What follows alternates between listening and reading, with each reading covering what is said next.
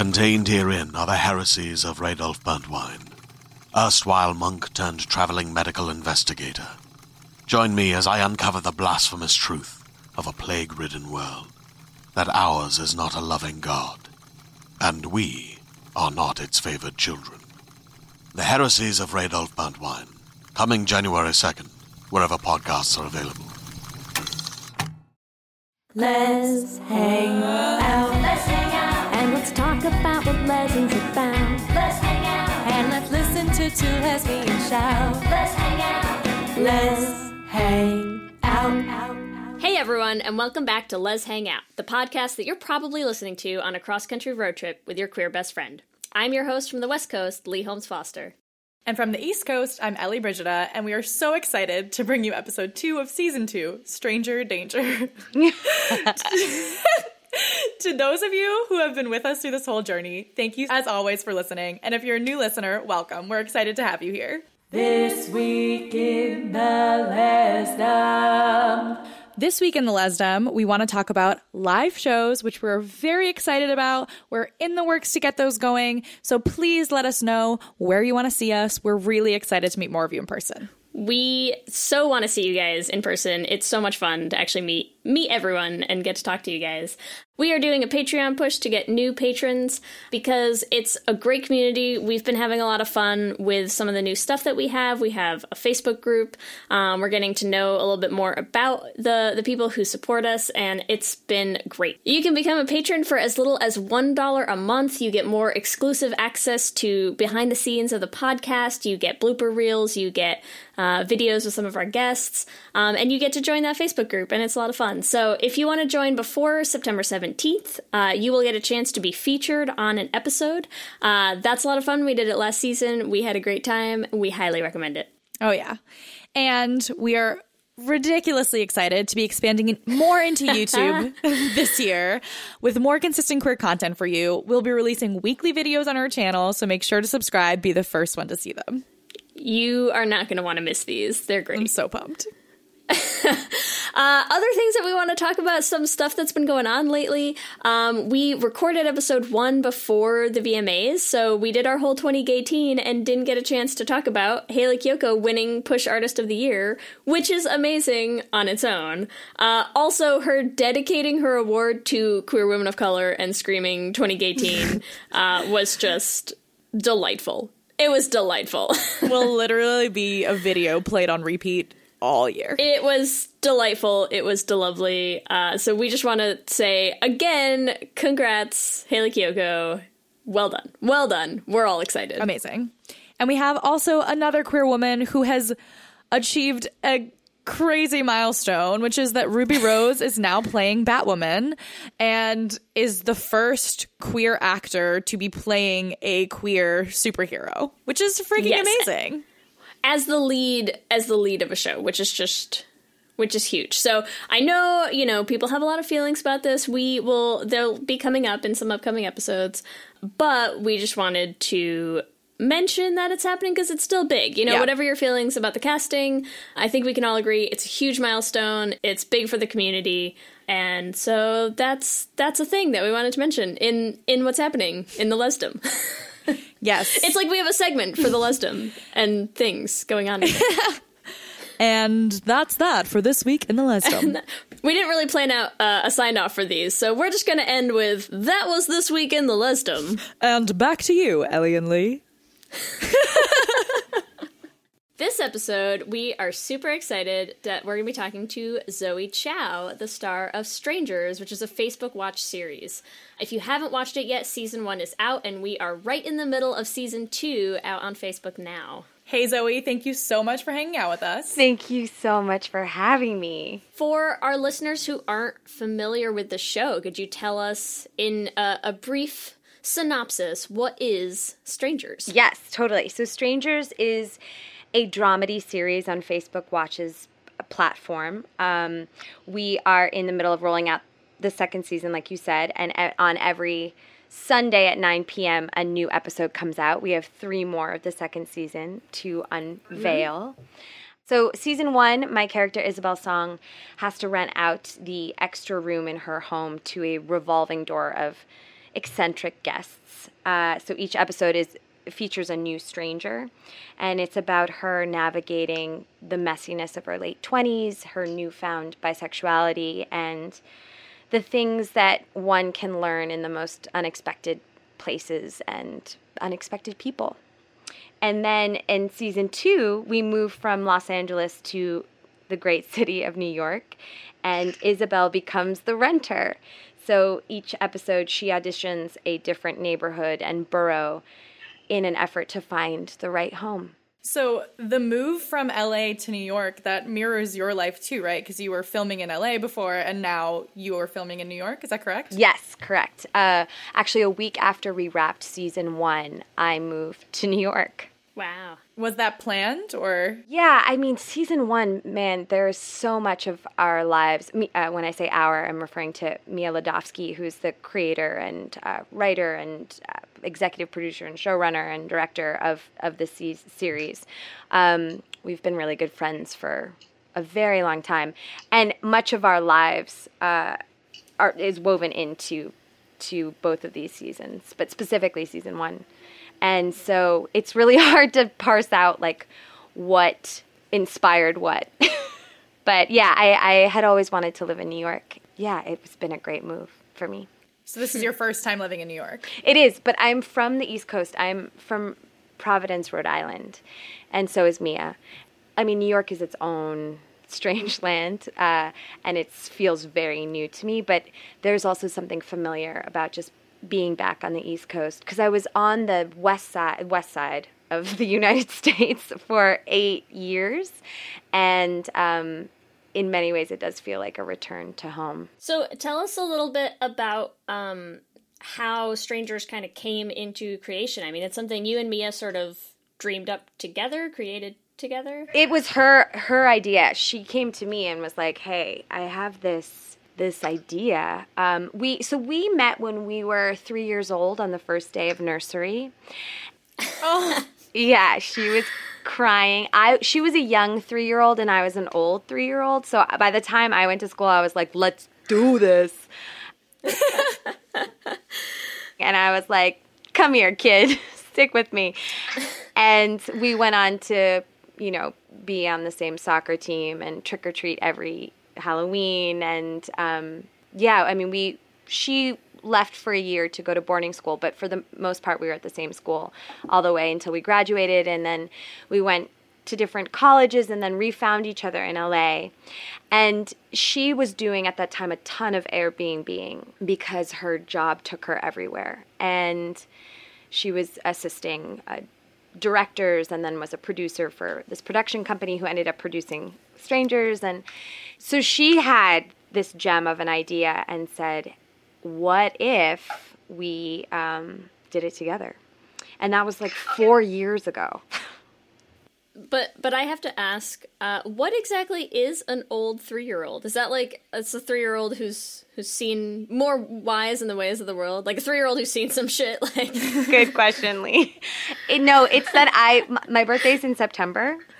So, um, so you actually mean you like legitimately mean literally older three year old? yeah, right. So, like, Okay. she was young for, you know how you're, if you're on the cusp, you can either, she's I like, I get it. she's a year younger than me. Her birthday yeah. And so, um, and I just think that's actually a really big thing when you're starting school, and it can really set set a tone. You know? No, it does. It's, I'm picturing like a three year old like smoking cigarettes in the corner of the playground. Like I, you know, I'm not your average three year old. I've been waiting for this moment forever. Let's get it popping. And Mia was like, I could use some more time with mom and dad, which I would have been the exact same way a year before. yeah. yeah. So Mia is, for all intents and purposes, Cam, and you are Isobel in some sort of way. Yeah, in a lot of ways, this series is uh, an ode to that our friendship. She, I think, Mia. I mean, Isobel is an. I think of her as a hybrid of the both of us, but yeah, Cam's physicality is is more of a, a Mia. I would say like five years ago. And so, what what parts specifically of the friendship do you think most closely resemble yours and Mia's? Oh man.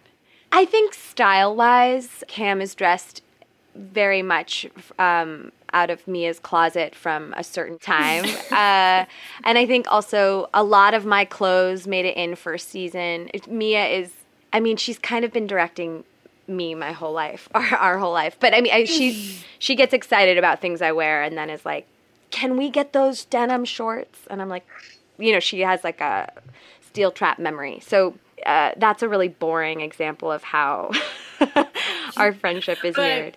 the the like the closeness between you two and the like years of history and all that kind of stuff. Oh yeah, I mean we were like, gosh, there there was a three sort of like the Belle Epoque of our late twenties. We were just living together and just like navigating weird Los Angeles, just bouncing all over the place and and hooking up and making mistakes and commiserating and stressing the f out about career stuff and I mean really this project came at a point in our lives where oh man like we were still reaching for dreams. I mean, we had these dreams, but like I was working at Chateau Marmont, Bar Marmont, and she was assisting really wonderful director. And it was like, but wait, we want to be, we're not, we would like to be doing this thing that we've set out to do and haven't done yet. And so it was such a great vehicle for both of us.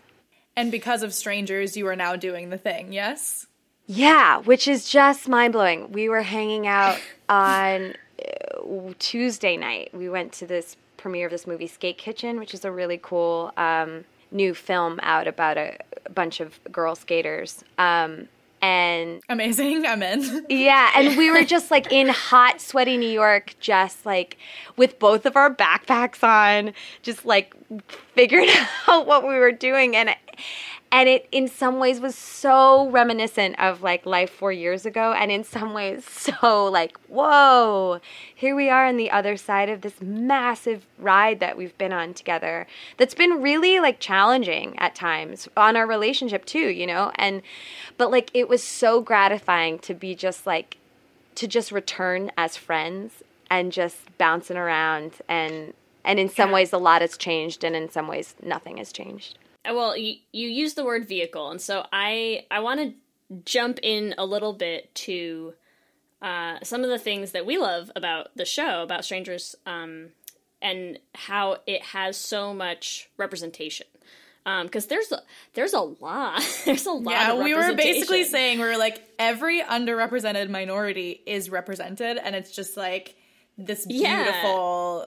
Yeah, it's this beautiful like conglomeration there's of so much in there. people. it's the world that mia wants to live in which is Yeah. really great So one of the things that we wanted to start with was, first of all, as someone who is sort of playing like uh, a leading character um, in a series like this as a woman of color, um, which still is, I mean, not all that common to find these days.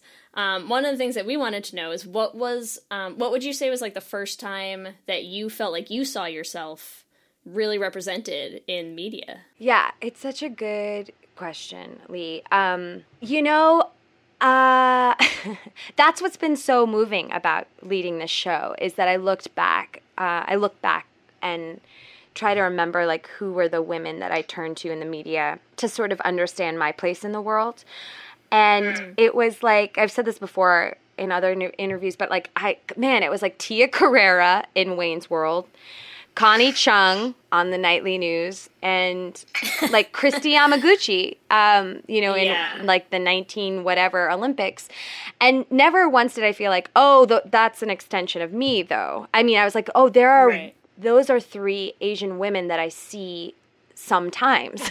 On screen, yeah. but it was really confusing and it has remained confusing um, beca- and that is like the most moving part about this whole experience is that there are young asian women asian american women coming up to me on the street being like dude you're me and i'm you and i get to watch you like i just spent the weekend with you and like it's crazy i've never seen myself reflected by the media and that Yeah. to me just makes my long arm hair stand up and i'm just like F, this is great, you know, because my, my sister and I didn't have that. And and I remember we were doing an interview with Sarita Choudhury. Um, I'm not sure if I'm pronouncing her last name wrong, but she is iconic. Um, and she is plays uh, Cam's aunt in this in season two. She was asked like if there was any other character you could play on the show, who would it be? And Sarita said Zoe's role, Isobel, because I never got to to be sort of the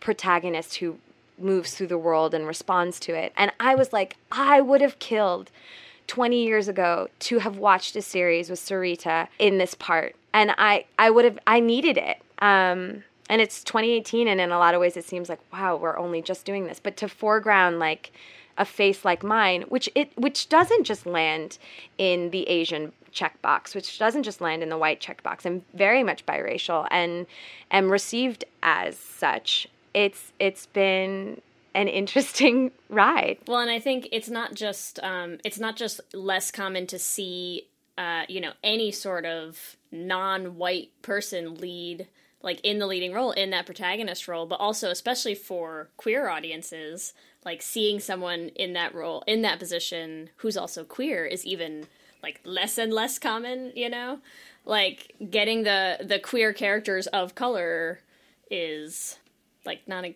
non-existent totally radical. I know it it because it does some, sometimes feel like the only otherness that we as people of color are allowed to claim. No, that, that actually that that our race is like the only otherness that we are allowed to claim. So to to put on top of that something else that is like challenging for for heteronormative uh, America to grasp, like yeah, it's it is very special that I think especially in season two, we're exploring Isobel within the bi sphere. So she's biracial, bisexual, and now bi-coastal. Oh, I like wish you could see my face because I, my my face is not up on Skype. I'm like close to tears. I just like feel like it is it is so meaningful to have you in this role. Yeah. I just wanted to say that. So I just really really appreciate it and that's like why we wanted to have you on. We're like so as queer women, it's so hard to see yourself represented that we it's just it's amazing to to see it. Yeah. Oh, Thank you. That's Thank all. you. Getting emotional. yeah, no, I'm I'm getting goosebumps again. Um, it it feels like the luckiest thing ever to be a vessel for this, like um, because it really should be so many different actresses and actors in my position, and I I hope that's coming, and to be a part of the change is really monumentous for for me. But it's also like it's also really it's been an interesting thing because I, um, as Zoe Chao, do not identify as bisexual. I am uh, straight, and in the past four years, it's consistently been something that I worry about because I do think the queer narrative should be represented by um, queer individuals, and but I, I do very much understand what it is like to move through this world uh, as not the dominant or the accepted norm and it's just it's really cool to foreground a bis- like a positive bisexual narrative my sister is is bi um actually she identifies as pansexual and she daily assures me there's no shame in being straight we we say all the Yeah, time we- I we feel have like we lots have that of friends too, yeah. and family that we love who are straight. It's okay. right but it's it is it, it is um yeah it's it's a wild thing because i i am really sensitive to that and the highest compliment anyone has ever said was uh yeah that they just they, they could not believe that i was straight Says a lot I mean, I about your will acting. say You're there are it. straight people who play it a lot less convincingly on screen. There's there's definitely that for sure. Jenny's. Fuck off. We don't know what we're talking about. Uh, but fine, no, I mean, fine. but it is. I think you know. I, I mean, absolutely. We always say like you know, we, it's great when you have queer actors getting to play queer roles. Um, that doesn't mean only queer actors can play queer roles, but I still think you know, in terms of what we see on screen, I think what I love about Isobel is that she's exploring her sexuality still, but she still is very confident in that sexuality. You know, it's new, she's learning about it, but it's not, you know, like I think it's something that we've talked about in episodes um, that we've done in the past is like bisexuality is a, is a real thing. It's a valid identity. It doesn't, it's not always like this gateway identity, you know, like I think Cam calls her out at one point in the first season about like, you know, you're such a self-hating lesbian, you can't stop calling yourself bisexual, and like that is a real thing that people Totally. get told and hear, you know. And so I think having having Isobel's character be so confidently bisexual, even while she's kind of figuring out what that means for her, um, is great. Yeah. Oh, cool. That's so great to hear. Yeah. I mean, it's so it's it's often demonized or entirely like looked over, and uh, you know, because I think it is such a it defies categorization. You know, like it's it's like a real threat to the dichotomy, and um, Yeah. So yeah, it's it's uh, it's really cool that Mia was like, let's try to like shift like shift the narrative of queer. Yeah. Well, and I think sh- shifting the narrative too, the other thing that I love about that, and it's such a small thing to have made its way in, is I loved um, when we meet Isobel's brother in season one that Ezra's adopted, right? And and he's white. Uh, Yeah. And I just love that because I feel like that is, it's such a subtle little thing to flip on its head, you know, that I feel like most of what Yeah. we would see in the media would always be the other way around, you know? Totally. And also that that I have a white mom. My mom is white and my dad is Chinese, but you know, often if you ever see I mean, it, it, the more typical um union is like an Asian woman and a white Yeah, the stereotypical that you would expect. Absolutely. Yeah, and so yeah, there's we're subverting every ch- every chance we can get, which sometimes feels like a lot in one episode. But um it's But it's great. The the thing with it though is like as to be real, like as a queer woman, it seems like a lot, but it's also so realistic to at least my experience. Season two, episode five, I was obsessed with because this is this is the episode where um, Isobel goes to meet Mari's Yeah. friends, and it's all queer women and one straight woman in this in this scene, right? And I feel like a lot of people are like, "Oh, that's so ridiculous," and I was like, that seems like way more normal than if like Mari was the only queer woman in her Yeah. friend group. You know, like so there's so many things that maybe seem different because they're not mainstream media, but they are Right. real. And I, you brought up a po- uh, point just from the questions I was looking at, um, about how like Cam and Isobel's relationship, it's a platonic. It's between two queer women who are platonic. Uh, it's a platonic relationship, and it's. I know it's just so funny to me that that that's like a challenging idea. Right. Yeah. Yeah, we had an entire episode called "When Sally Met Sally," basically about like can yeah, can queer women be friends? Right. I mean, the conclusion that we came to is obviously yes, but there is this idea that Well, everything's sexualized, right? When it's like not understood or known, it's like, well, then it's got it's it's got to be sex all the time. well, maybe female and male, like uh, like I don't know. It, it is interesting because you flip it and like, can heterosexual males and heterosexual females be friends? And I I have a lot less of those friendships in my life, but that's because I think the men f it up. Well, it's also it besides even just like what happens in real life, I think also on screen especially because there's so many fewer queer characters that usually, you know, if you have two queer characters on a show, they're there to, to date each other. You know, like you have one and then it's like, oh, here's the bit character that's going to be brought in to be the romantic other in that whole thing. You know, I, that's all there is. So yeah, it, it kind of just creates this idea of like, how could two queer women possibly be friends?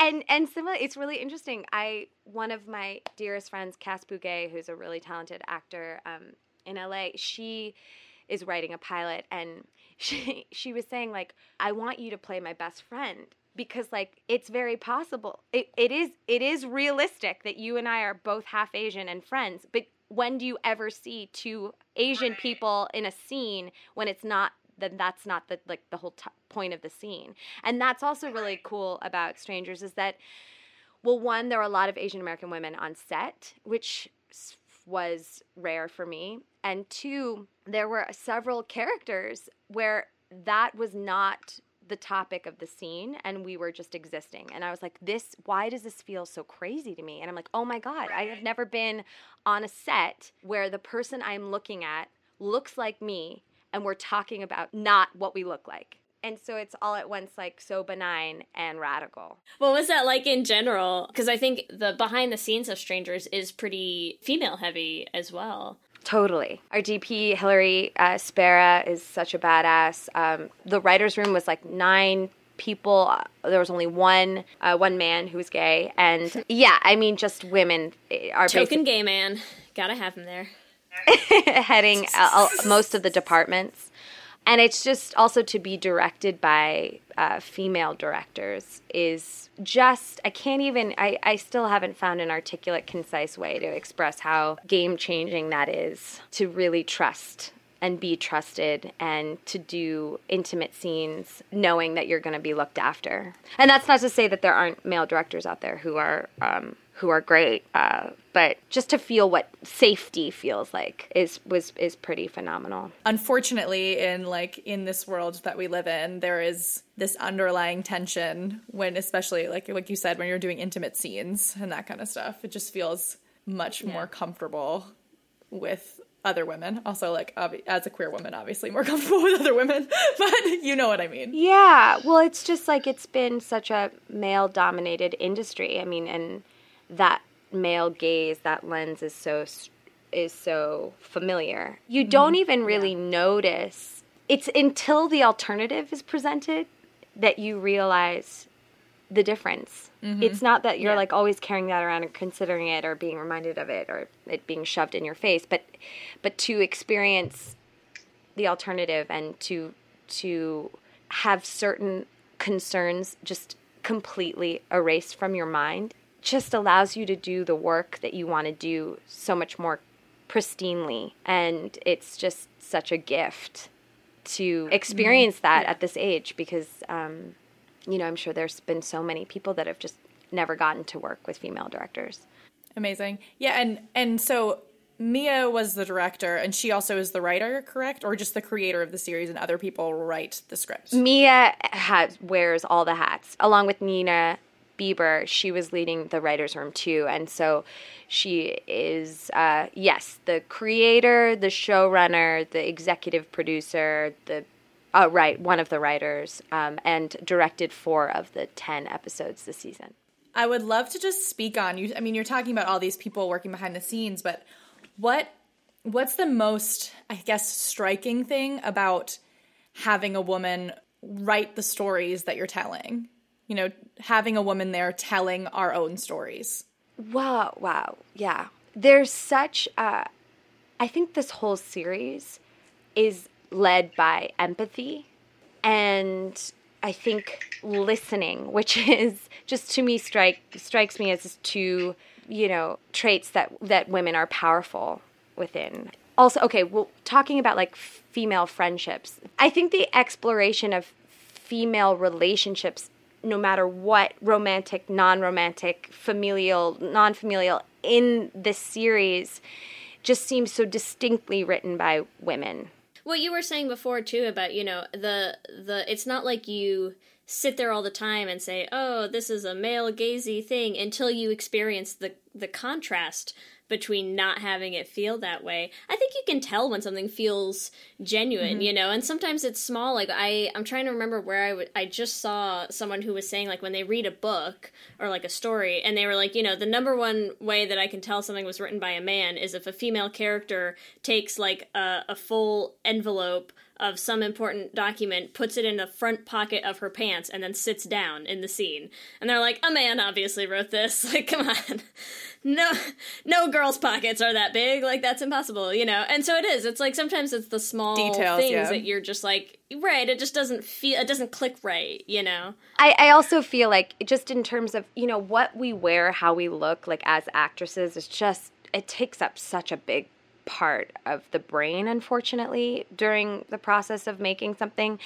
And it's just it was just so cool to intrinsically know that Mia had our backs like that she's going to make us she's going to make sure that we feel comfortable first and foremost and then she's going to make us look good too. And it's going to be and cuz because she uh is a woman and like knows how our bodies work and like what and i mean those conversations were so open and fluid and um you know, that never really happens. You're, sh- you know, thrust into like a very tight dress. Here you go. We open on a close up of your ass, and uh, Well, yeah, and I think even like in the last episode that I watched, you were wearing uh like overalls and a long sleeve shirt, right? Like every part of your body was covered, but like you still look great. Like it's like yeah, you're comfortable, but it's like obvious, like it's still flattering on your body. Yeah, yeah, and it's just um, her attention to detail is really special. Her power is so female to me in um in like the best sense of it. Like, and she she's such a powerhouse, and this show could only have ever been created by her.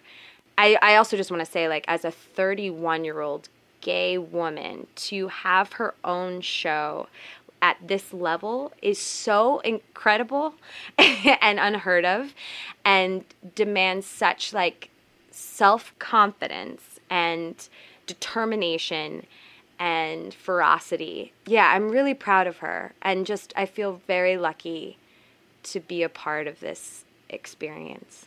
We're proud of her too. We're proud of both. of you. Thanks. Thank you. Um, I do want to go back a little bit further because you were talking about positive representation of female friendships. And I think it's really important to note that positive doesn't necessarily mean painted with a rose colored brush. Isobel and Cam, they're best friends, but they fight. Like they deal with things. They're they're honest with each other. Thanks to Leisha Haley, they deal with this. cough, cough. Shout out. As an actor, like I just hope for a few seconds of real life that I can can help make on screen. It is really exciting to me to watch Cam and Isobel negotiate their long friendship because it it's shifting. It's like every like mm-hmm. my friendship with Mia, like we are in very different places than we were 5 years ago emotionally, politically, socially, like physically. And there needs to be a real flexibility, I think, in all relationships that you want to take with you. And I mean, this has been a huge learning curve for us to work with your best friend of 28 plus years on a project where the stakes are so high for you both. I mean, it's been a career defining project for both of us, and the pressure that comes with that. Most friendships don't have to hold. And so we have learned a lot about how to stay honest and real and supportive and safe with each other. And I think that that's reflected a lot in Isobel and Cam's relationship. There's bouts of selfishness, there's bouts of tone deafness, there's bouts of, you know, like what your best friend like navigates all the, your mistakes too. And so Frequently making them with you. Yes, totally. Not wanting to enable, wanting to support, but also like you know, Yeah. yeah. So it's um I think that's one of the most important aspects of the show is is Isobel's relationship with Cam. On the complete opposite side of that, I mean, obviously you have you and Mia who have known each other for so long. You also work with a lot of different guests on the show. You frequently getting to make out with them. Oh, all of them. You- yeah. By the end of season 2, I was just like I don't know what my like I forgot what lips are supposed to do. Like or like other things that lips do. I was just like they just kissed Yeah. everybody. so who who would you say is was one of your favorite guests to work with? Stephen Henderson is such a badass actor. It's incredible that we we got to, that he graced us with his his um, talents and humanness. Uh, oh gosh, who anyone in sp- specifically that you're thinking about? I mean, Jemima Kirk is badass. Uh, Jermaine Clement of uh, our pilot. Also, like Ex Mayo, like the people that play like my best friends. Ex Mayo is just she plays Robbie. She it's incredible to be in like makeup trailer with her every day and be like, this person is about to get so famous. um, and she's like not even a little bit like deterred. She's just like, I'm ready. I've been ready forever. Yeah. But she's also like an, an incredibly brilliant, passionate, and real person too. Anyone you're you're thinking about? I could have a hunch as to who was who was Ellie's favorite. I just was so when I watched the first season, I binged it all in like one night, to be real. When I got to Leisha Haley's episode, I was just like, Did you "All die?" right, shout out to the L word. I'm sold. I mean, iconic. It was like Iconic. It really was hard to play it cool around her because she is the coolest. And um, yeah, to lend like that history to this show felt really important. She's also hilarious and so good in that episode. Yeah, that episode was brilliant. yeah. I was so sad when it was over because I was like, wait, she needs to be in more episodes. I know. she know, really needs to be a series regular. Yeah. Let's Yeah. bring her back. She also moved to New York, and uh, I need more therapy. Yeah, I wanted her and Cam to like get married. totally, totally. That's what Cam wanted. That's what we all wanted. We really dropped the ball. Well, and I'm sure, I mean, for any queer fans of the show, I'm sure that sh- that was just like this shining beacon moment of like, oh my god. Because I know as soon as her face popped up on my screen, I was like, you know, you like sit up all of a sudden, like just so, what? Yeah. Um, oh my god. So yeah, absolutely. While I'm talking about queer fans, I mean, not that we're we're biased or anything, uh, but we always find like queer fans are like the best fans of everything ever. Seriously, the most loyal, articulate, like emotionally supportive of fans that have ever walked the the earth. We we were curious. Have you had like specific experiences like since taking on a role like this? Like any experiences with fans that have really like stuck out or really resonated with you? I mean, I get these DMs. People are sliding into my DMs. And I screenshot a lot of what Strangers fans say because it's like some of the nicest things I've ever heard in my entire life. What's really cool is it's happening in New York. Like I'm walking, it happened in LA. Like people will stop and say, Hey, like I was just spending like all of last week with you. And I think the most meaningful moments are just the young Asian American women coming up to me being like, I am, you know, whatever variation Asian and I am bi. And to see myself on screen through you is just so gratifying. And I'm like, ah, thank you. Thank you for watching and finding us and like and also thank you universe for letting me do it. Thank you, 2018, being being such a year. 2018, yes. Um, I feel like we have been talking about this throughout, but what were the biggest differences between season one and season two for you? Yeah, I mean, I think for me, I I've heard Mia describe it differently, but like for me, season one is sort of like more of an incubation for Isobel. Like she's in LA, she has her job, she has a like sh- there's stability there, but it's about to be broken, and she's aware. There's like the panicking and, and anxiety of knowing change needs to happen and not sure she's not sure how to make it happen. Um, but everybody comes to her and we are in her home and in her familiar land.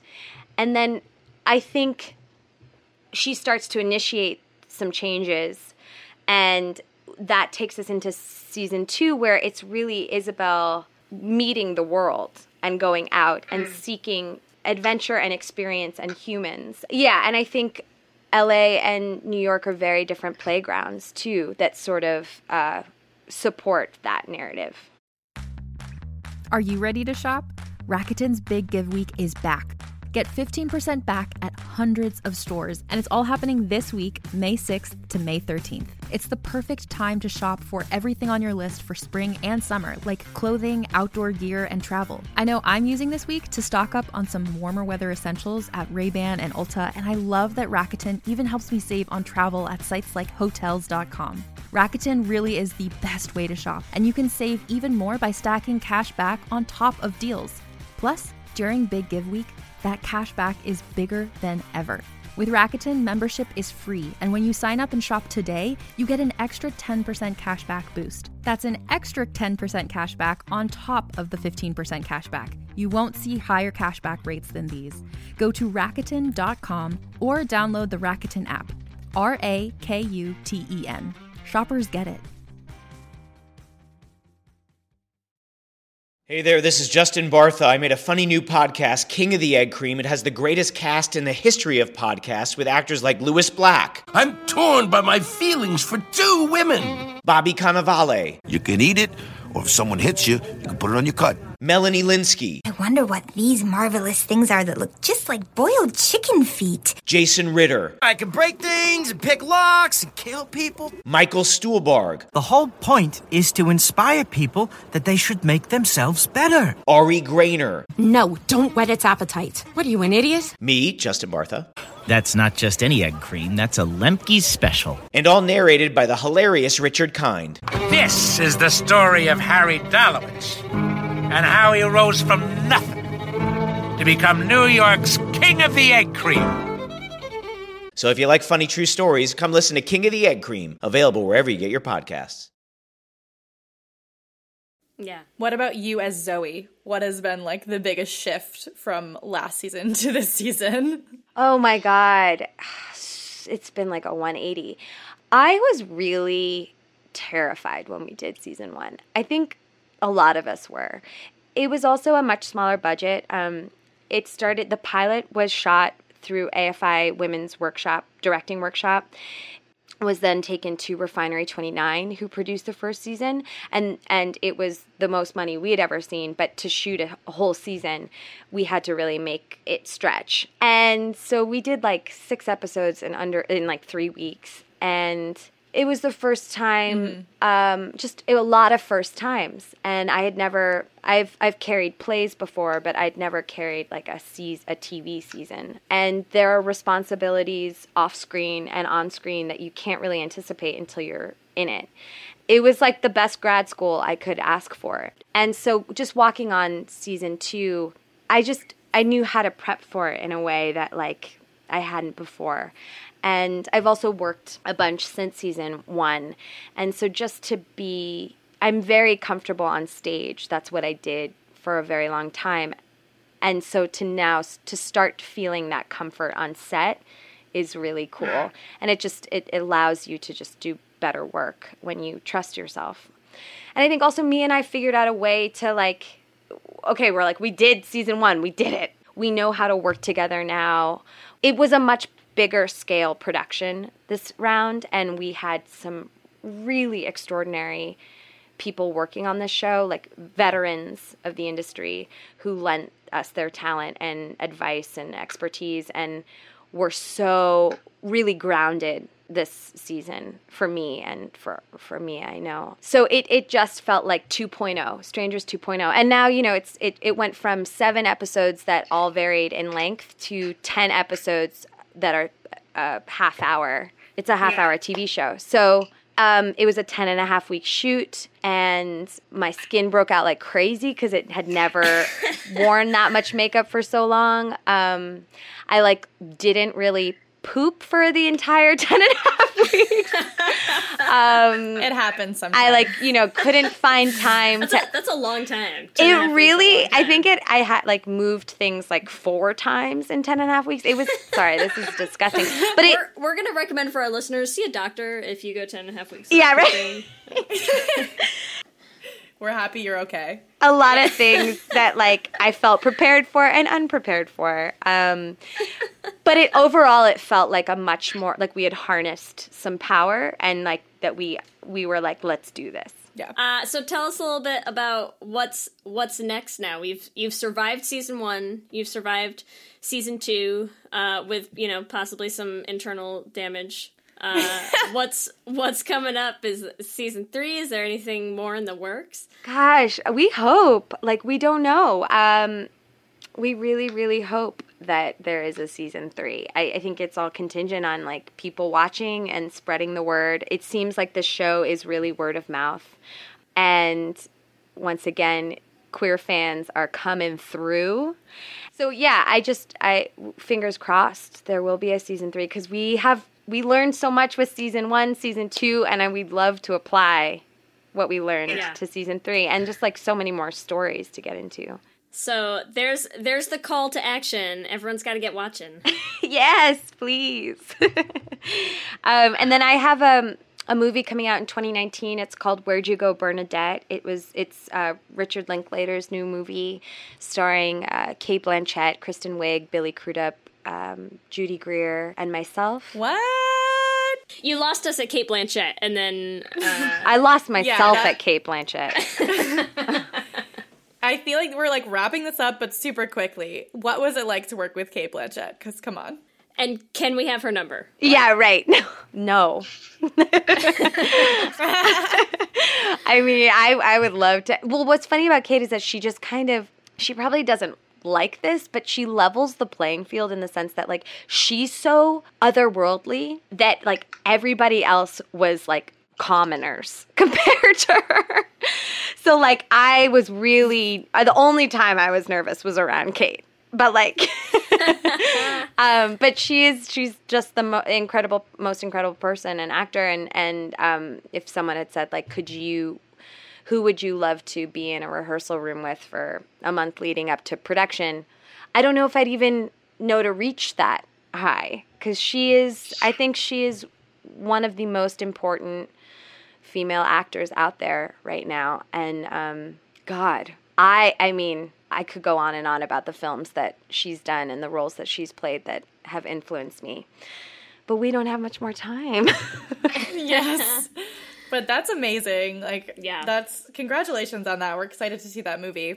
Thank you. Thank you. It's also a great book. Maria Semple wrote it. Um, and yeah, it's a really quick, fun read. Very cool. I think it's timely. Okay, I'm gonna I'm gonna move us into the last segment of what we're gonna do on this uh, interview with you. And so this is a segment that we call Q and Gay. Q and gay. And if you've never listened to the show before, Q and Gay, they're um, just basic questions that we're going to ask you, but we also put them up on our Twitter so that our listeners can answer them as well. Nice. So I will start us off with question one: L.A. or New York? New York. Sorry, Leigh. Hey, hey, hey! West Coast, Best Coast. All right. Number two is Have you ever rented an Airbnb before? Yes or no? Yes. Am I supposed to expand on these or just answer them? Um, you can expand if you want. Have you had any interesting Airbnb experiences? Actually, I've had just overall really powerful, uh, not powerful. I've had really meaningful Airbnbs. No, uh, positive. That's the P word I meant. I've had I found myself in an Airbnb. Number three, where is your dream getaway with a romantic partner? And I have four options the beach, the mountains, camping, or a staycation. the mountains camping. Okay. We're combining. Yeah. Like in the mountains, you need to play, you need to stay somewhere. Thus the Yeah, camp. you could have like a cabin. Okay, okay, okay. Yeah, mountains and then ca- I guess second would be camping. Okay. Really? Camping? Romantic getaway camping? Eh, it's fine. It's your answer. You own it. You. I'm, I'm judging your answer. It's fine. It's fine. Wait, what is your answer? I don't know. I guess I would say the beach because you're like in little like bathing suits and it's Yeah, I'm calling. I would say the beach too. I'm down. Oh my gosh. Well, you know what I realized is that I I'm more of a mountain person because I don't know mm. why. I mean, I'm from Rhode Island, so that we we got the ocean, but I like the ocean too. I just really I feel more things in the mountains. Um, so this is this is not out of nowhere for anyone who has not seen the show. um, there is an episode where Isobel gets walked in on in the shower with uh, what's Haley? with Haley. Yeah. Yes. So the question is, have you ever been walked in on while you were with a partner? You don't need to expand, just a yes or no. Unless you want to. Yes. That's it. That's it. We're not expanding. I'm gonna no, I'll expand. The Science Museum, children's like science. So that's my Oh, bad. the Children's Science Museum. I know that's really my bad. What about you, Ellie? Have you ever been walked in on? I don't think so. Really? Not even in Oh college. wait, yes, no, I totally have. Sorry, uh, come I totally on. have. I don't know if this really counts, but it was in a car in a parking lot, and somebody literally got into the car next to us. I was like, hey guys. Uh, I had a college roommate uh, walk in, like came back. She was supposed to be in class, and her class got canceled, and she like came back to the room when she wasn't supposed to be there. And uh, and my favorite part is she walks in, very obviously like walks in on us, and like is like, oh my god, I'm so sorry. Leaves, right? Leaves, closes the door. 30 seconds later, walks back in again without knocking to go, I'm so sorry, I forgot a book I needed, I'm so sorry. oh my god. We're like, why would you walk back in and not knock at least? Why Like, didn't know she in here now. knock? Oh my! Well, one time I actually walked in on someone else. I, I had a roommate, and I this is I was your roommate. I I literally I was so tired. I wanted to go to sleep, and so I went into my room and I was like, I need to sleep. I saw them, and I literally didn't say anything. Just walked by and got in my bed. That. Well done. Oh, well done, Ellie. Yeah, that was rough. I shouldn't have done that, but But you needed to sleep. I was so tired. I didn't even care. I was like, do what you would do what you need to do. But Also, like in here, it's such okay? a weird concept. Let let's throw two random people into a room to live Right. for a year and like at the height of like sexual exploration or Yeah. you know, and then like not that I mean that's just While your hormones are up to Yeah. here, let's just, yeah. It's not good. It's not good. So, on that note, question five uh, What is the longest best friendship you've ever had? And again, we have options uh, one year, one to five years, five to ten years, or your whole life. my whole life. There you go. From from old three year old to now. Yes. and I just wanted to know really quickly how how are you guys friends? What's your story?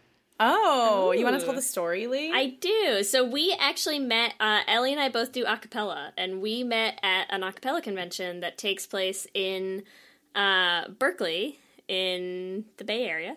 Uh, so so we met. What's funny is we met one year at an acapella convention where we immediately bonded over um, being gay. Being gay, yeah. I mean, uh, basically, but but really, they had there was a they we have a lot of high school groups that come and perform at the fe- at the festival, and one of the high school groups had these little high schoolers in it, like female groups, um, and they had two that were like so obviously whether Baby they gays. whether they knew it or not yet, they're little baby gays, and we like immediately were like, oh my god, I want to take them home and like just like cuddle them. They're so tiny and cute. Uh, and so then we immediately realized, like, oh, this is we have this is a thing. This is yeah, a thing. and then we pretty much just I feel like we we would text all the time about gay things and then we were like, "Hey, why don't we take this conversation on the road?" you know? Amazing. and that's now we're here. well, here's something a little interesting. Um, I I did a cappella for seven years.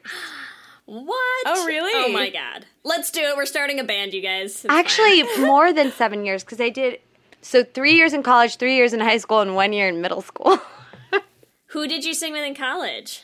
Uh, they were called the Chattertocks. Oh yeah. Yeah, they were the uh, they are the all the oldest all female Brown University a cappella group. And my sister, my younger sister, was a Chattertock too. oh my god! It's in the family. That's amazing. I love it. I love it so much. My a cappella roots are deep. I love a cappella. We also we do episodes called "Should Have Been Gays," uh, where we talk about things that should have been gay. Yes. and probably our most popular episode to date was the one that we did for Pitch Perfect. Heads up on that one. That Great. was So great. small world acapella. I love it. I love it. I love it so much. Same. Thanks for hanging out. Yeah. Yes, thank you so much for talking to us. It was amazing. And remember, you can give us your own answers to this episode's Q and Gay questions on our Twitter at Lez Hang Out Pod. And Zoe, if people want to find you, where can they find you online? Totally. Um. Uh, my Instagram handle is z chao z c h a o. And before you go, we do want to let everyone know that Zoe will be taking over our Instagram the same day that this episode is released. So make sure you follow us on Instagram at Lez Hang Out Pod and follow Zoe at Z Chao for that Instagram story takeover. And thank you so much for joining. This was awesome. And now it's time for Hip Hip We're Gay. Let me hear you say hip, hip, hip, hip, hip, we're gay. just a reminder we love hearing from all of you uh, we love getting your emails we love you know seeing your tweets and your comments on instagram uh, so we just want to shout out some of our favorite things that have been going on lately And for us, if any of you follow us on Twitter, we had a pretty wild week with our uh, season two promo. But Yes. we really wanted to thank everyone who retweeted and shared our tweet about Twitter censoring us. We got over a thousand retweets, and Twitter was finally, huge. it was crazy. It, the support was incredible. Twitter sucks, but you guys are amazing. so we just wanted to say thank you and to let you know that Twitter did finally let us run our ad after all of the commotion. Well, you can't see us we're both rolling our eyes Yeah. but they, they did kind of give in um, and i think it's just it's a good example of when you know kind of making some noise can make a difference so we appreciate everyone who helped uh, support us and who got the word out about that Um, also, we want to shout out again our top tier lesbian Jesus patrons. So, shouting out Amy and Ellen, Kayla Kelly, and Lizette Stye. Thank you guys. And remember, you can find us on all the social medias at Lez Hang Out Pod on Instagram, Facebook, and Twitter. You can send us an email at lezhangoutpod at gmail.com. Or you can check out our website at lezhangoutpod.com. And make sure that you subscribe so you'll be the first to know when there's new episodes coming out. And we're also going to be posting every Wednesday on our YouTube channel this season, which we're really excited about. Our first video of season two out this week. So make sure you subscribe at youtube.com slash Lez Hang Out Pod. Woohoo! You can support the podcast in a bunch of different ways. If you want to become a patron supporter, you can check us out on bit.ly slash les patreon we are super excited about season two and we're really trying to get our patreon numbers up if you become a patreon before september 17th you will be entered in a drawing to be featured in a season two episode And if you want to show your support and get some merch, you can find us on bit.ly slash Les Shop. If you want to follow us individually, the best place to find me is on Instagram and on Twitter at LSH Foster. And the best place to find me is on Instagram and Twitter at Ellie Brigida. And with that, I'm Ellie. And I'm Leigh. And And, let's let's, hang hang, out out, again again, soon. soon. Let's hang out.